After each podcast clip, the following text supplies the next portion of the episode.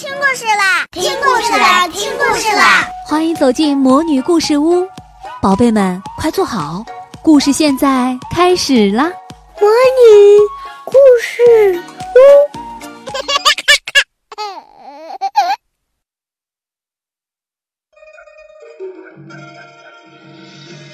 到了王宫门口，卫士却不让条大进去。看到卫士明晃晃的刀枪，还有王宫大门上呲牙咧嘴的门神，条达吓得冷汗直冒。他想起了对九思鹿发的毒誓，不行，我对天起过誓，岂可违背呀？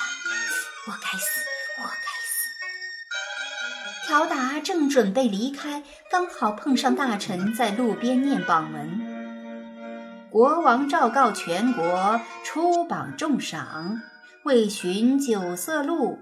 如有人知其下落，因而捕获者，官封一县，金银满斗。此部旁边的马车上堆成小山的金元宝闪闪发光，县官的官服也好像在不停地向条达招手。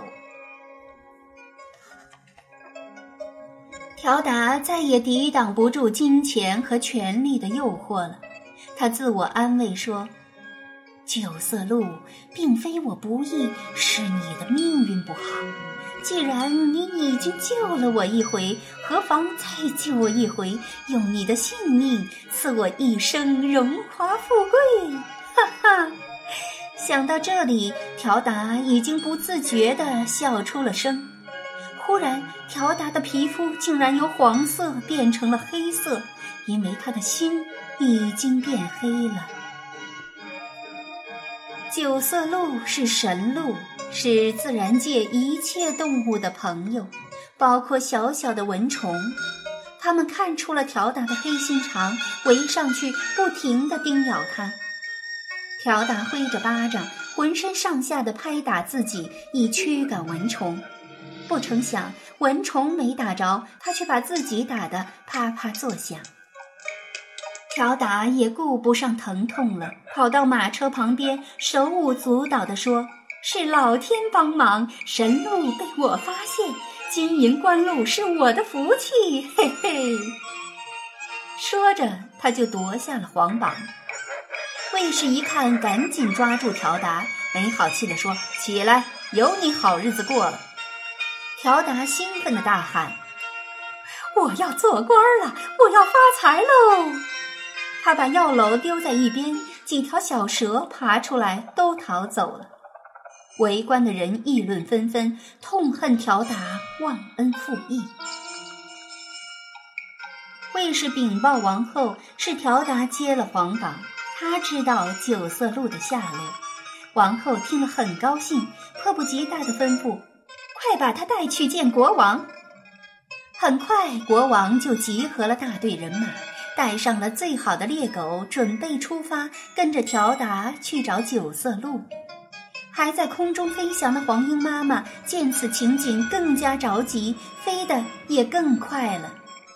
国王赏赐给条达一头小毛驴当坐骑，但小毛驴同样爱护九色鹿，它痛恨条达的贪婪。所以一点儿也不想驮他去抓九色鹿，三番两次把他掀翻在地上。最后，小毛驴实在甩不掉条达了，才极不情愿地驮着他跟着大部队出发。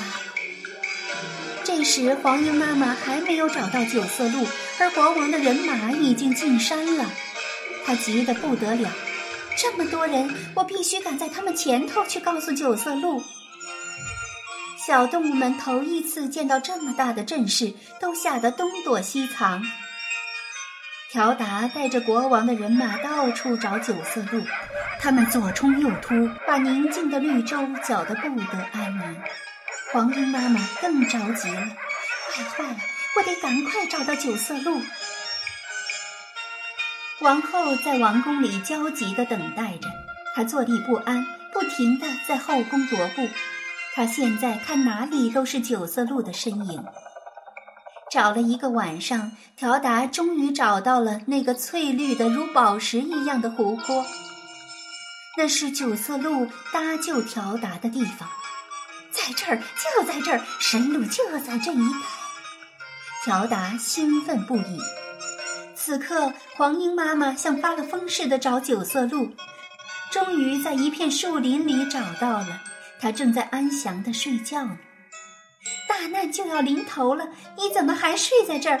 九色鹿，快醒醒！国王派人来抓你了。黄莺妈妈用嘴使劲儿敲九色鹿的头，终于把它叫醒了。九色鹿不慌不忙地说：“放心吧，他们找不到我的。这次是真的来抓你了，是那个落水人带路的。”单纯的九色鹿十分不解，不知道人类为什么要抓它。湖泊虽然找到了。可是却不见九色鹿的身影，乔达有些害怕了。他心想：要是找不到神鹿，我岂不就是犯了欺君之罪？他正想着，卫士突然大喊：“神鹿在哪儿？”条达支支吾吾的回答：“就就就就在……呃，就在……”卫士横眉冷对：“什么就就就的？在哪儿？”条达胡乱指着，呃，那儿，那儿，啊，那儿，心里却已经急得像热锅上的蚂蚁。怎么办呢？怎么办呢？他边走边想，一不小心踩进水洼里，滑倒了。狡猾的乔达眼珠一转，一个鬼主意冒出来。他飞奔到国王跟前，自信满满的说。我叫九色鹿自己跑出来。国王想了想，再次相信了他的话。朴达小心翼翼地走进浅水区，蹲下身来，向四周大声喊：“